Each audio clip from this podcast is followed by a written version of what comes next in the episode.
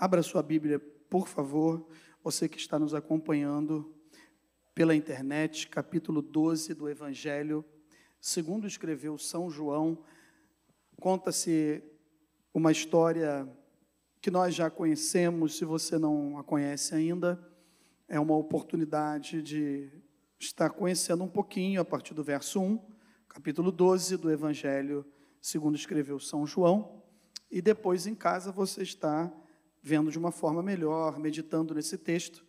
Mas assim diz a palavra de Deus, capítulo 12, Evangelho de João, a partir do verso 1. Amém? Seis dias antes da Páscoa, foi Jesus para Betânia, onde estava Lázaro, a quem ele ressuscitara dentre os mortos. Deram-lhe, pois, ali uma ceia. Marta servia, sendo Lázaro um dos que estavam com ele à mesa. Então Maria, tomando uma libra de bálsamo de nardo puro, muito precioso, ungiu os pés de Jesus e os enxugou com os seus cabelos, e encheu-se toda a casa com o perfume do bálsamo.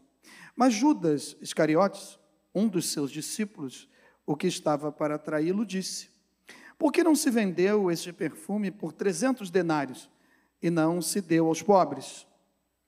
Isto disse ele, não porque tivesse cuidado com os pobres, mas porque era ladrão e, tendo a bolsa, tirava o que nela se lançava. Jesus, entretanto, disse: Deixai-a, que ela guarde isto para o dia em que me, me embalsamarem, porque os pobres sempre os tendes convosco, mas a mim nem sempre me tens. Soube numerosa multidão dos judeus que Jesus estava ali e lá foram não só por causa dele, mas também para verem Lázaro, a quem ele ressuscitara dentre os mortos. Mas os principais sacerdotes resolveram matar também a Lázaro, porque muitos dos judeus, por causa dele, voltavam crendo em Jesus. Senhor, fala conosco. Abençoe as nossas vidas nesses minutos que temos aqui. Essa quinta-feira, Senhor, a quinta, quinta viva com Cristo. É um feriado e nós estamos aqui para adorar e bendizer o teu santo nome. Senhor, abençoa o teu povo, aquele que está nos assistindo, mas também eu te peço pela vida de cada um aqui, que abriu mão do seu descanso, abriu mão de, de repente, Senhor, uma programação com a família, quem sabe, para estar aqui. Escolheu a melhor parte, estar na tua casa, louvando e bendizendo o teu santo nome, portanto, fala ao coração da tua igreja Fala com os meus irmãos, com as tuas ovelhas, assim como o Senhor falou comigo nesse texto, no nome do Senhor Jesus. Amém. O título dessa mensagem é Como podemos aproveitar a presença de Jesus? Como podemos ap aproveitar a presença de Jesus? O texto, ele é bem claro e nós lemos até o verso 11, conta toda a história, o que, que aconteceu. Fala que seis dias antes da Páscoa, Jesus estava em Betânia, numa casa, e ali serviram uma ceia, serviram um alimento, um jantar, serviram alguma coisa. E algumas pessoas estavam presentes. O texto fala de Marta, de Maria e Lázaro também, aquele o qual Jesus o ressuscitou. Essa aqui é a última semana de Jesus, os últimos dias de Jesus. Eu até estou com vontade de preparar uma mensagem sobre isso. Os últimos dias de Jesus, mas aí é outro, para outro dia. É, esse texto ele fala então da última semana, vamos dizer assim. E a sexta-feira Jesus estava em Betânia. No sábado Jesus descansou das suas obras, ficou provavelmente ficou em Betânia, na casa de Marta, Maria e Lázaro. No domingo, é o domingo de Ramos, que Jesus entra em Jerusalém, montado num jumentinho, e aí vai se cumprir né, a passagem de Zacarias 9, 9, que diz que ele vem num jumento, filho de uma jumentinha, e que seria adorado como rei, e queria salvar Israel de todas as suas prisões, Israel poderia ver a luz brilhando para sempre, para toda a eternidade, e a partir daquele momento seria o rei verdadeiro, o rei de Israel, que é o Senhor. Na segunda-feira, né, Jesus está purificando o templo está lá purificando o templo, entra no templo, fala que os, as pessoas estão usando o templo de Deus, não para adoração, e sim para vender as coisas. Na terça e na quarta, Jesus está é, dando as últimas instruções e falando sobre a sua volta. E tem textos que falam sobre isso, como Mateus capítulo do 21 ao 24, e aí ele vai falando. Na quinta-feira, Jesus tem a última ceia, o traidor é anunciado, e quase findando o dia, ele está no Getsemane orando, pedindo a Deus que passe dele esse cálice, mas se não for possível, que venha se cumprir a vontade de Deus na sua vida. E aí tem a madrugada de sexta, que é uma madrugada terrível após a entrega de Judas, o traidor, o Judas e o Iscariotes. Mas aqui o que estava acontecendo? Logo após a ressurreição de Lázaro, porque Lázaro foi ressuscitado por Jesus, estava enfermo, Jesus estava num outro local, Jesus não estava é, na Judéia, Jesus estava na Galiléia, provavelmente pregando o Evangelho, e chega a notícia para ele que Lázaro está enfermo, a quem tu amas, e ele fica mais dois dias ainda, diz o texto no capítulo 11. E depois disso, ele chama os seus discípulos e fala: Ó, Lázaro adormeceu. Lázaro está dormindo. E aí os seus discípulos falam o quê? Senhor, se ele está dormindo, ele está seguro, ele está descansando, ele está dentro de casa, ele está protegido, não tem nada que venha afetá-lo, destruí-lo, machucá-lo. Mas aí ele fala assim, claramente para os seus discípulos: Lázaro morreu, mas eu vou despertá-lo, eu vou ressuscitar, e o nome do Senhor será glorificado.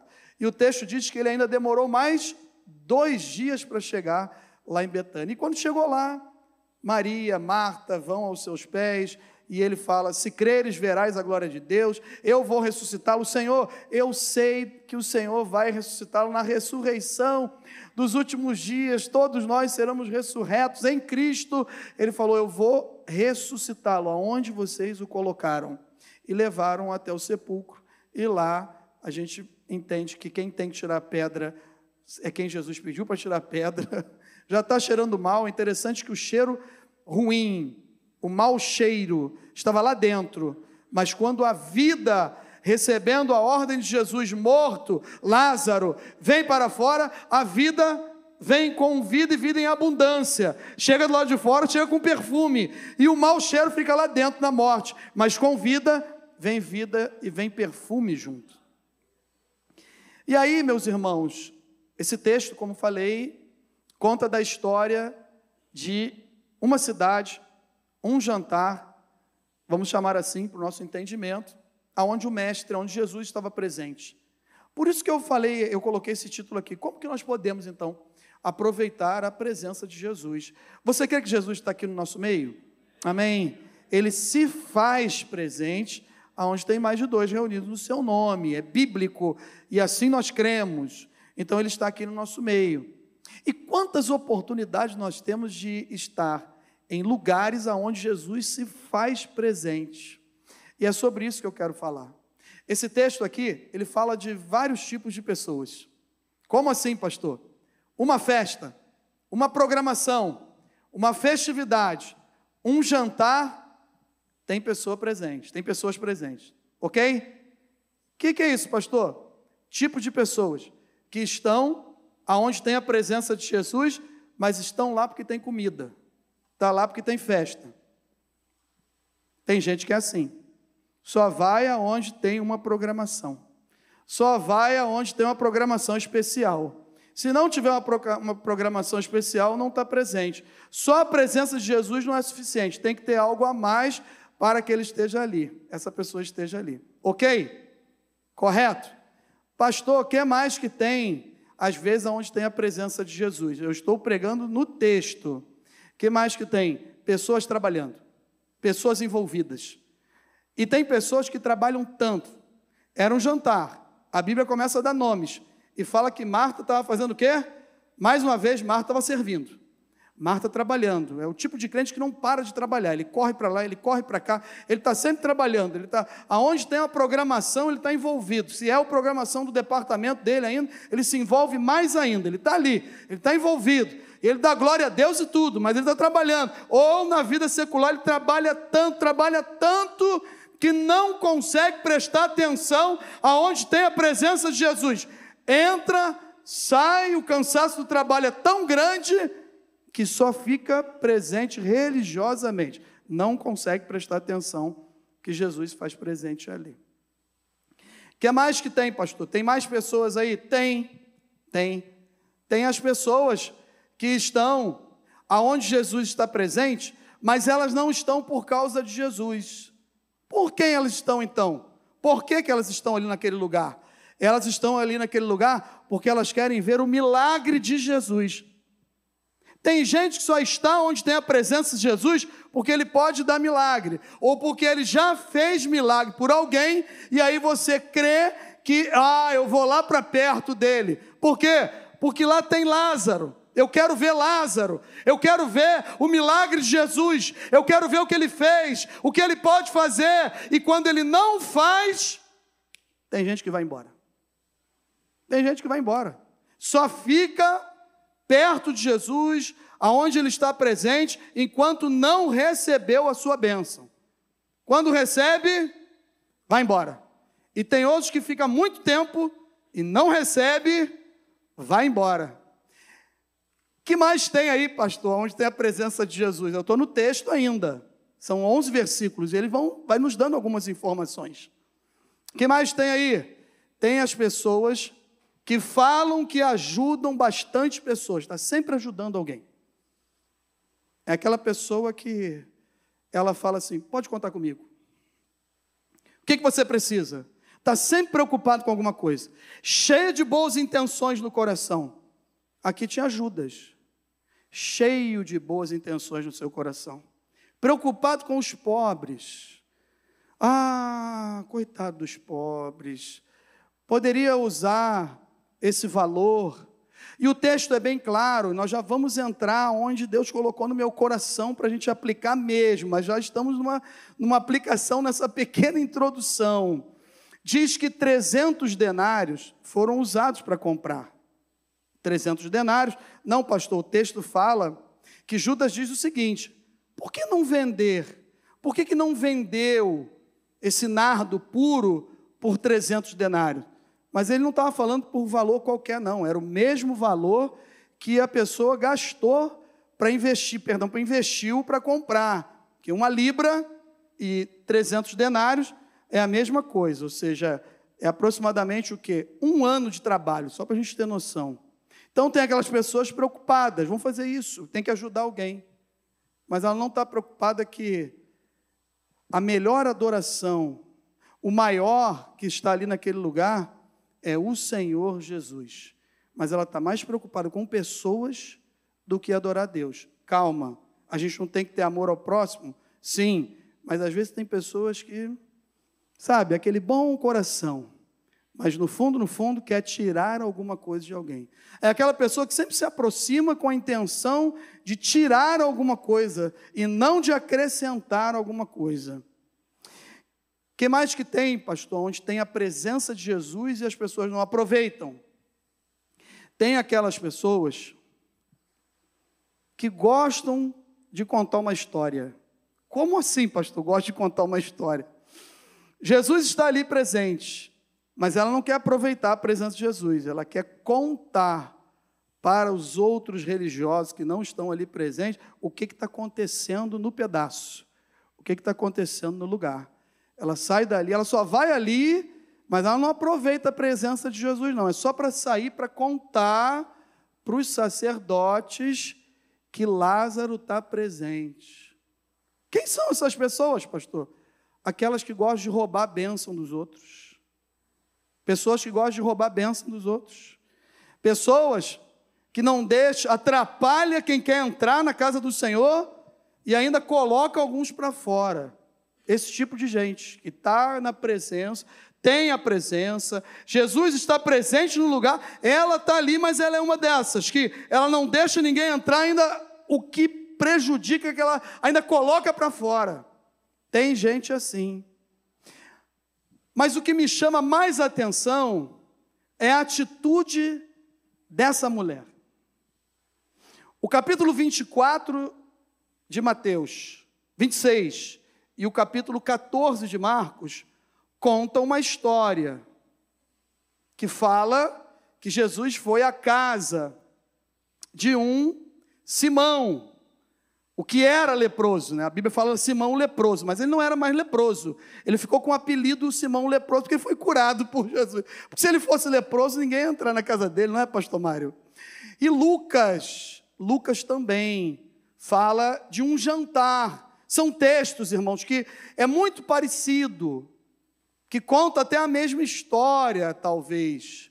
Mas Lucas capítulo 7 fala de um Simão que não era aquele que foi leproso, e sim o fariseu que convidou Jesus também. Mas aqui, esse texto está falando do seguinte: de uma casa em Betânia, onde Lázaro estava presente, aquele que Jesus o ressuscitou. A sua irmã Marta está ali, é um tipo de pessoa. Agora, tem uma pessoa aqui que me chama a atenção e que Deus falou muito ao meu coração e eu quero compartilhar isso com vocês, que é algumas atitudes que a Maria, que provavelmente seja a Maria, irmã de Lázaro, de Marta, ela teve. E isso me chamou a atenção. Que atitudes foram essas, pastor? Que no meio de todos esses tipos de pessoas, ela se destacou com as suas atitudes. Não é ela que é importante, mas as atitudes dela em relação ao Senhor Jesus que estava ali presente. É que o que eu e você precisamos fazer é ter atitudes parecidas com essa. Qual foi a primeira atitude que ela teve? O que, que ela fez aqui? E o que, que eu e você podemos fazer? O que, que a gente aprende aqui desse texto? Oferecendo o melhor para Ele. Ofereça o seu melhor para Ele.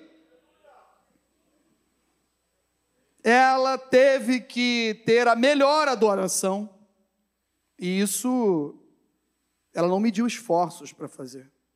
Ela não ficou preocupada com as outras pessoas que estavam ali. Não, ela deu o seu melhor. E o que mais acontece quando você dá o seu melhor? Você dá o seu melhor tempo, você dá o seu melhor louvor, a sua melhor dedicação, você se joga aos pés do Senhor. Quando você dá o melhor, que mais acontece? Fazer o melhor aonde tem a presença de Jesus, que é se entregar totalmente para Ele, é porque isso vai gerar o quê? De, independe das circunstâncias que a gente está vivendo. Eu fiquei pensando numa coisa. Se 300 denários, um denário é o salário da diária do trabalhador. Se nós temos 365 dias no ano, 300 denários, vamos calcular aí aproximadamente um ano de trabalho. Eu não quero falar aqui, não estou falando sobre a parte financeira. Eu estou falando de entrega. Eu estou falando de oferecer o melhor. E quem oferece o melhor para Jesus sofre danos, paga preço, abre mão de muita coisa. Eu, eu fico imaginando o seguinte: dentro desse valor, agora falando assim, que ela teve que separar e que juntar e juntar para investir, adquirir algo que ela queria usar para dar o melhor para Jesus, eu acredito que conjecturando e trazendo para as nossas vidas, principalmente para a minha, precisou abrir mão de não estar em vários lugares às vezes. Maria, vamos ao shopping esse final de semana, vamos lanchar depois do culto? Não posso. Por quê? Estou separando o melhor para Jesus. Olha só, são coisas lícitas. Amém? Eu não estou querendo aqui criar nenhum tipo de doutrina, jamais. Eu também vou. Quando eu tenho condições, eu vou. Bom, vamos fazer uma viagem. Eu não posso. Eu estou separando o melhor para investir em Jesus. Vamos descansar hoje e amanhã nós vamos. Eu não posso. Eu estou separando o melhor para Jesus. É alguém que não é religioso. É alguém que decidiu fazer o quê? Oferecer o seu melhor para Jesus. O que eu e você estamos fazendo? De que forma nós estamos servindo a Deus? Será que estamos dando o nosso melhor para Jesus? Ou nós estamos aqui porque fomos escalados a cumprir uma escala em determinadas funções? Será que eu estou aqui porque o pastor Ari e a pastor Isabel estão de férias? Senão eu não estaria aqui. Será que eu estou na quinta-feira porque eu vou ser convidado para orar? Senão eu não vou estar aqui. Isso não é dar o melhor. Dar o melhor independe da circunstância. Dar o melhor independe daquilo que vai acontecer ou deixar de acontecer. Dar o melhor é se Deus fizer, Ele é Deus. Se Ele não fizer, Ele continua sendo Deus. Dar o melhor é dar o seu melhor para Jesus. Por quê? Porque nós temos gratidão a Deus. Quem dá o melhor é grato a Deus. Entende de onde Ele o tirou, o que Ele fez, o que Ele tem feito e o que Ele há de fazer nas nossas vidas. Dar o melhor é isso. Eu não estou preocupado se Deus vai me dar alguma coisa em troca. Não, meus irmãos, nós não podemos fazer barganha com Deus. Se Ele me der, eu vou dar o melhor. Mas se eu não sei se Ele vai me dar depois que Ele me der, aí eu dou o melhor. Não é por aí. O que mais a gente aprende com esse texto? Eu preciso renunciar o meu eu para ter intimidade com Deus. E é difícil renunciar. Como é difícil? Porque tem uma batalha, meus irmãos, espiritual já contra nós. E a Bíblia diz que ela não é contra carne nem sangue, e sim são principados e potestades, aonde? Nas regiões celestiais. É, é algo sobrenatural, é algo.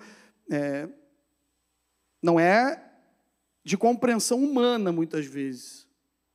E nem visão, muitas vezes, a gente tem do que está acontecendo no mundo espiritual. São poucos que têm essa visão do que está acontecendo no mundo espiritual. É Deus que dá, é Deus que revela, é dom de Deus. E quem não tem, continua dando glória a Deus.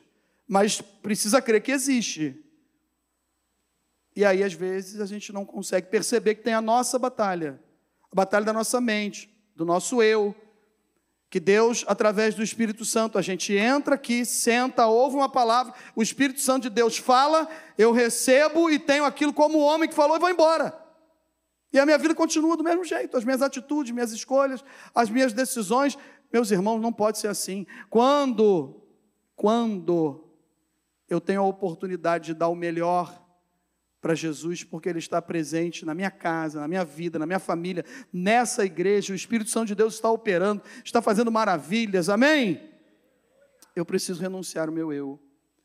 Eu renuncio o meu eu é abrindo mão de muitas coisas que são lícitas para receber o melhor de Deus.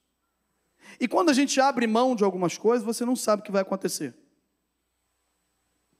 Efésios 3:20 diz que Deus é poderoso para nos abençoar além daquilo que pedimos ou pensamos. Então, vai muito além do que eu estou pensando, do que eu estou pedindo. Foge do meu controle. Eu não sei o que vai acontecer, mas eu sei de uma coisa: é bênção de Deus. Apresenteis os vossos corpos, o quê? Em sacrifício vivo, santo, para quê? Para que isso? Para que eu não venha o que me conformar com esse mundo, com esse século, mas passar por uma transformação aonde na minha mente fazer um culto racional, uma adoração com entendimento, e aí eu vou descobrir o que? Qual é a boa, perfeita e agradável vontade de Deus. Quando eu renuncio, eu começo a ter intimidade com Deus. Essa mulher, ela renunciou muitas coisas no seu eu. E o que, que criou isso, pastor? Qual foi o resultado de abrir mão do seu eu para adquirir intimidade com Deus? Abriu-se um relacionamento. A única que separou o melhor, que renunciou o seu eu e que se jogou aos pés de Jesus e todos tiveram a mesma oportunidade e cada um ficou preocupado com alguma coisa e fazendo outra coisa. Desculpa a redundância, mas foi assim. É assim que o texto nos fala. E aí o que aconteceu? Alguém não perdeu a oportunidade da presença de Jesus. Se jogou aos pés do Senhor, lançou-se aos pés de Jesus, reconheceu com lágrimas as suas limitações, os seus erros, as suas falhas e quem nós somos realmente na presença de Deus. Ela confessou publicamente que ela era totalmente dependente de Deus. Quando eu renuncio o meu eu, é como se fosse assim: starta um projeto dentro, dentro, dentro da nossa caminhada, feita por Deus, como se fosse assim: eu estou gostando. É Deus olhando para mim e para você falando assim: estou gostando. É por aí. Agora eu vou começar a fazer. Agora eu vou começar a mudar. O eu está caindo. Se alguém quiser vir após mim, negue-se o seu próprio eu. Pegue a sua cruz, tome a sua cruz e siga-me. Siga-me. As minhas ovelhas, elas fazem o quê? Elas ouvem a minha voz. Eu as reconheço e elas me seguem. Eu preciso ouvir. Eu preciso. Jesus ouve a sua oração. Jesus ouve o seu clamor. Aquilo que você tem colocado diante de Deus. Mas quando eu começo a renunciar ao meu eu, aí eu começo a entender que Deus está começando a trabalhar. E Deus vai trabalhando. De que tipo de pessoas eu faço parte? Qual é o tipo de pessoas? Trazendo para esse texto aqui. Eu e você. Nós somos do grupo da Maria ou de todos os outros que estavam ali. Que nós já falamos aqui no começo dessa mensagem. Tipos de pessoas. Sem jogar indireta para ninguém. Eu tenho que vigiar para não estar no meio dessas pessoas aqui que foram mencionadas e tenho que orar e pedir misericórdia a Deus para que eu realmente possa ser igual a essa pessoa aqui, que nos dá exemplos com as suas atitudes, não é, pastor Mário? De fazer o quê? De dar o seu melhor. De renunciar o seu eu. E de fazer mais o quê, pastor? De ser o verdadeiro servo e o adorador, aonde parece que, que todos que estão ali envolvidos não estão servindo. Aí que é difícil. Você ser o verdadeiro servo e o verdadeiro adorador no meio de quem não está fazendo isso. Aí que fica difícil. Aonde tem um monte de gente dando glória a Deus, falando aleluias, dando rajada de línguas, adorando a Deus, falando em mistério, falando das promessas de Deus, é muito fácil a gente ser servo, verdadeiro servo e adorador. Mas aonde não tem ninguém fazendo isso? Tinha gente ali preocupada com tanta coisa e não perceberam que o melhor estava ali no meio deles. O Senhor, o Salvador, o Rei dos Reis, o médico dos médicos. Aleluia. O Senhor dos exércitos, aquele que vai na tua frente, o Jeová Nissi, o Jeová Rafá, aleluia, Jeová Elohim, aquele que pode fazer todas as coisas por você. O Rafa é aquele que te cura. É a tua bandeira. Onde você estiver, você vai levantar a bandeira de Cristo e vai falar: Eu sou do Senhor Jesus. Aleluia. O Senhor dos exércitos, aquele que vai na tua frente, aquele que derruba as muralhas, aquele que destrói todo o mal. Aleluia. Eu e você não conseguimos nem imaginar o que ele está fazendo, o que ele vai fazer ainda. No nome do Senhor Jesus. Tem gente que não é servo, é espectador. Está sempre prestando atenção na expectativa para saber o que vai fazer. Mas não é servo. O verdadeiro servo não perde a oportunidade. Aonde tem a presença de Jesus, ele chega chorando, ele chega adorando, ele se jogando aos pés do Senhor, ele se derrama, ele entrega o que é melhor, o de melhor que ele tem. O verdadeiro adorador, ele não chama a atenção do pastor. O verdadeiro adorador não chama a atenção das pessoas. O verdadeiro adorador chama a atenção de Jesus. O verdadeiro adorador tem sua defesa, sua defesa feita pelo próprio Senhor Jesus.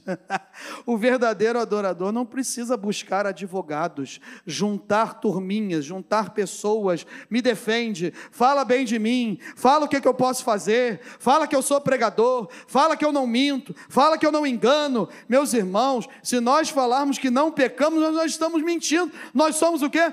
Pecador. Pecador reconhece que é falho, que é pecador, que é miserável e faz o quê? Se joga aos pés de Jesus. E quando ele se joga aos pés de Jesus, Jesus é que defende essa pessoa. O texto que é bem claro no verso 7. Quando Judas Iscariotes começa a levantar uma questão ali, começa tentar desviar a atenção. É mais um tipo de pessoas que, tá onde, que estão onde tem Jesus, tem a presença de Jesus. É aquela pessoa que quer desviar a atenção para ela. Já viu? Ela quer tirar, ela desvia a atenção o tempo todo para ela. O fogo está descendo, tem quase gente, tem gente dando glória a Deus, tem pessoas se convertendo, tem pessoa voltando para Jesus e está preocupado com outra coisa que vai acontecer daqui a um mês, semana que vem, sei lá o quê quer desviar a atenção das coisas. A obra que Jesus está fazendo ali é muito mais importante no culto, na adoração, no momento de louvor a Deus, e pessoa que quer tirar atenção. E Judas tentou fazer isso. Tentou tirar o foco da adoradora. Tentou tirar o foco para falar: não, eu ajudo pessoas, eu estou preocupado com os pobres, meus irmãos. Jesus falou: os pobres sempre estarão com vocês. Olha nós aqui. Olha os pobres aqui.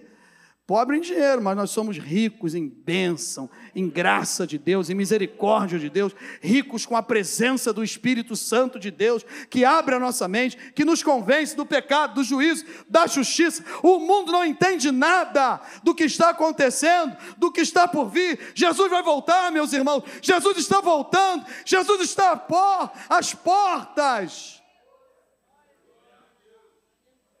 Mas a Bíblia diz que ele pegou um grande tesouro, o maior tesouro, a maior riqueza que esse mundo pode ter, e colocou aonde? Dentro de vasos frágeis, vasos de barro. Tem vaso de barro aí? Tem gente frágil aí? Mas que está cheio da maior riqueza. O tesouro foi derramado dentro de ti, meu irmão, minha irmã, na tua casa, na tua família. Aleluia! É a pregação do Evangelho. O Evangelho que transforma, o Evangelho que cura, o Evangelho que salva, o Evangelho que restaura, pelo sangue que verteu na cruz do Calvário. Então, olha o que Jesus fala no verso 7: Deixa, deixa quem é de Deus, o verdadeiro adorador, ninguém toca. Verdadeiro adorador é intocável. Só tem um que trabalha na vida dele. Só tem um que toca e que molda, e esse é. é o olheiro. Aquele que eu e você, quando nós lemos algumas passagens bíblicas, ou ouvimos a mensagem, a gente fala assim: eu já entendi, Senhor. Eu tenho que descer. E aonde? Lá na casa do olheiro. E ele vai moldar de novo. Senhor, faz de novo. Faz de novo. Eu sou barro. Vai me moldando. Vai me transformando. Aleluia. Deixa ninguém que ela guarde isso para o dia do meu sepultamento. Você tem um advogado. Você tem alguém que defende você. Você não precisa de defensor. Não precisa criar turma para defender. Não. Jesus sempre defende o verdadeiro adorador. Ele está vendo o que está acontecendo, ele está vendo tudo. Os olhos dele estão sobre toda a terra, diz a palavra de Deus. Ele está vendo, ele conhece o meu coração, ele conhece o seu coração. Antes da palavra vir à boca, ele já sabe o que eu estou pensando, o que eu vou falar, o que você vai falar. Conhece o nosso deitar, conhece o nosso levantar. Aleluia. Ele sabe de todas as coisas. Ele esquadrinha o nosso ventre, o nosso interior. Sabe o que está passando aí dentro do teu coração agora? A forma como você acordou nessa manhã. Ele sabe de todas as coisas e te trouxe aqui para falar ao teu coração. Seja um verdadeiro adorador. Dê o melhor para mim, renuncie o seu eu, seja um verdadeiro servo e eu vou te defender, eu vou te ajudar. No dia da tua angústia, eu sou o teu refúgio, a tua fortaleza. Aleluia! O Senhor é contigo, meu irmão. Ele te toma pela tua mão direita, ele te ajuda. É Ele que nos sustenta, é Ele que nos ajuda, é Ele que nos transforma. Aleluia! Não fique preocupado. Não deixe a angústia tomar conta do seu coração e da sua alma. Você tem um advogado.